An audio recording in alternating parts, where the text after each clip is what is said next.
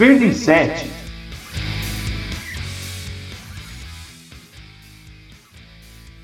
Olá, tudo bem? Saudações ao Verdes. Eu sou Fernando Cesarotti e essa é a primeira edição do Verde em 7. E a gente começa sem perder tempo com as manchetes do dia. Hoje é segunda-feira, 18 de outubro de 2021. Após chuva, Palmeiras vence o Inter e manda Seca passear. E hoje tem mais Palmeiras e Inter, agora pelo Brasileirão Sub-20. Time feminino sai na frente em busca de prêmio de consolação.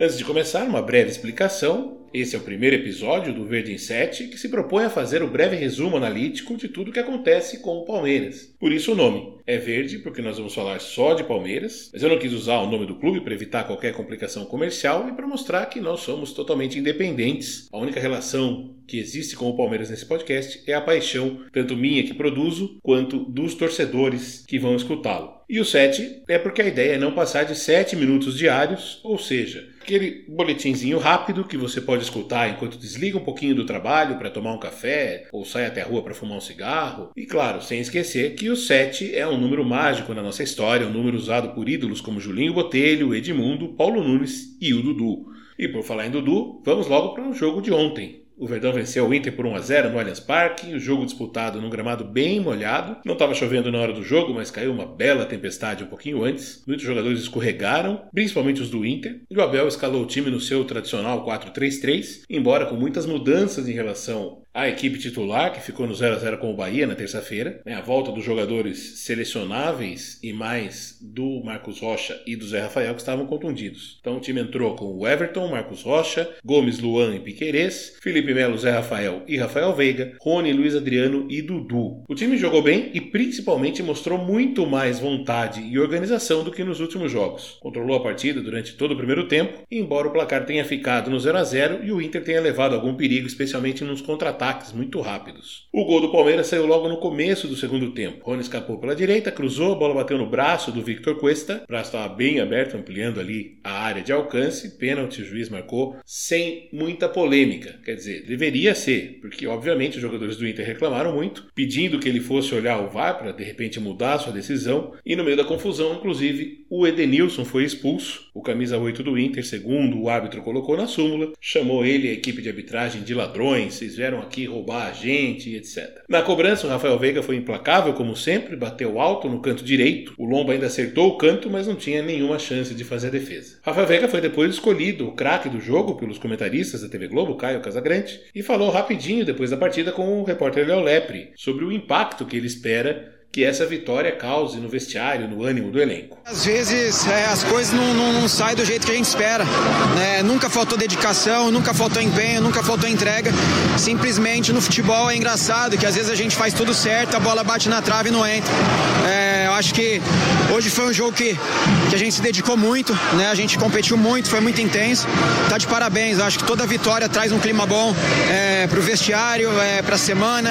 Eu acho que é só daqui para cima. Com 1 a 0 no placar e um jogador a mais, o Palmeiras podia até ter ampliado a vantagem, mas de novo esbarrou no que eu considero o maior problema do time né, na temporada 2021, que é o excesso de ansiedade e a falta de capricho. Muitos erros de passe ali no chamado terço final do campo, muitas escolhas e decisões erradas e tal. O Abel fez cinco alterações no segundo tempo, mas não mexeu no sistema tático. Também eu vou discordar, embora eu seja um defensor aqui do professor, mas eu acho que ele poderia ter deixado o time com menos atacantes e mais compacto, né? principalmente quando o Inter vem para cima. Ele tirou primeiro o Veiga, Dudu e Luiz Adriano, colocou Scarpa, Breno Lopes e o Daverson. Depois, mais tarde, já no fim do jogo, ele tirou o Felipe Melo e o Zé Rafael, colocou Patrick de Paula, Danilo Barbosa. O PK, inclusive, não começou bem, logo na sua primeira jogada ele perdeu uma bola ali no meio, que resultou num rápido contra-ataque, quase saiu o gol do Inter. O Everton pagou aquela bronca geral. Depois, o garoto melhorou, foi um dos destaques ali no setor defensivo nos minutos finais. Na coletiva, eu separei um trecho aqui em que o Abel destaca a importância de voltar a vencer justamente por essa questão anímica e como ele vê isso ligado, de certa forma, ao retorno da torcida nesse segundo jogo com o público no Allianz Parque. Nós sabemos que a pressão de ganhar quem joga no Palmeiras é diária, é nos treinos, é nos jogos, assim obriga a grandeza do nosso clube. Agora precisávamos muito destes três pontos, porque dá confiança à equipa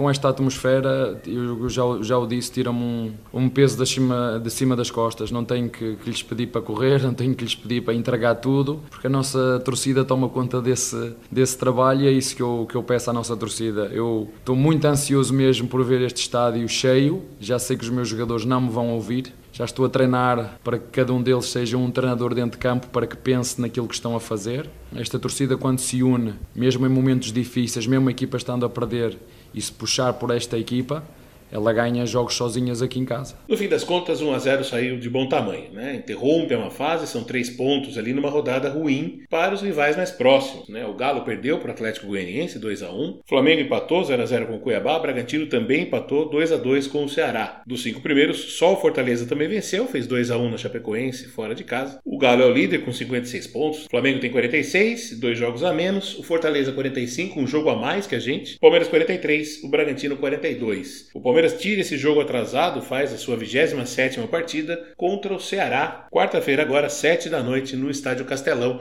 Jogo esse ainda válido pelo primeiro turno que foi adiado por causa da agenda da seleção.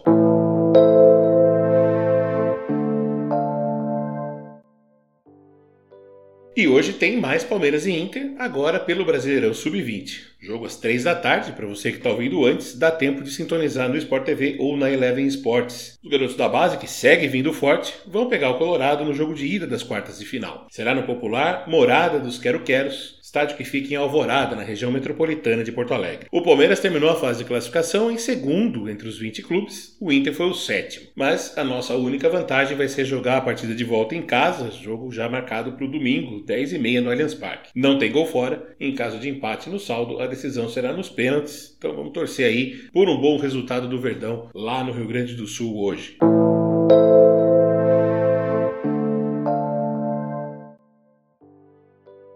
No sábado à tarde, o time feminino saiu na frente nas semifinais da Copa Paulista. Venceu o Taubaté por 1 a 0 lá no Vale do Paraíba e está a um empate da final. Gol marcado pela Giovana após um rebote de um chute da Ari Borges. Mas é bom a gente não se iludir. A Copa Paulista é só um prêmio de consolação. O time, depois de perder a final do Brasileirão no Derby, caiu muito de rendimento físico, técnico e emocional na reta final do Paulista. Não conseguiu terminar entre os quatro primeiros que foram para as semifinais. Restou brigar pela Copa Paulista, que é o torneio que reúne do quinto ao oitavo colocados da primeira fase. Essa taça, inclusive, a gente ganhou em 2019, quando era o começo desse projeto aí do time feminino do Palmeiras. A gente vai ouvir agora um áudio da Ari Borges, um dos destaques da partida em Taubaté. A chuva atrapalhou um pouquinho, né, o começo, porque o campo ficou um pouquinho difícil de jogar e a gente gosta de ter a bola no chão, de botar a bola no chão. Então isso acabou dificultando um pouquinho é, a nossa criação. A gente mesmo assim continuou criando bastante chance. É, mas acho que a gente sai com, com, com saldo positivo sim, além da vitória, é, a gente dominou praticamente o jogo inteiro, a gente sofreu pouquíssimas chances, foi uma defesa ali da Julie numa desatenção nossa, que é uma coisa bem simples da gente corrigir. Lembrando que as jogadoras são as menos culpadas nesse cenário, né? O Palmeiras investiu bastante em reforços para 2021, mas a gente sabe que não adianta contratar um monte e não ter um time. Os especialistas tem muitas críticas ao trabalho feito pela comissão técnica. O importante é que a gente possa ver a diretoria ampliar o investimento no futebol feminino, manter as jogadoras com contratos mais longos, ajuste as categorias de base também do Palmeiras feminino. Né? Então, a gente vai falar bastante aqui no Verde 7 do futebol feminino e da importância do investimento do Palmeiras aí nessa modalidade também. E vamos ficando por aqui com esse piloto do Verde em 7. Eu sou Fernando Cesarotti. Se você gostou, deixe o seu like, deixe sua avaliação positiva no tocador. Assine o feed para que o próximo episódio chegue no seu celular. Também siga a gente no Twitter, no arroba Verde em 7. Tudo junto, os dois E's e o 7 em numeral. A ideia é que a gente vá aprimorando o formato até entrar no ritmo aí de produção diária do podcast. Por enquanto, um grande abraço verde para todo mundo que chegou até aqui e até o próximo episódio.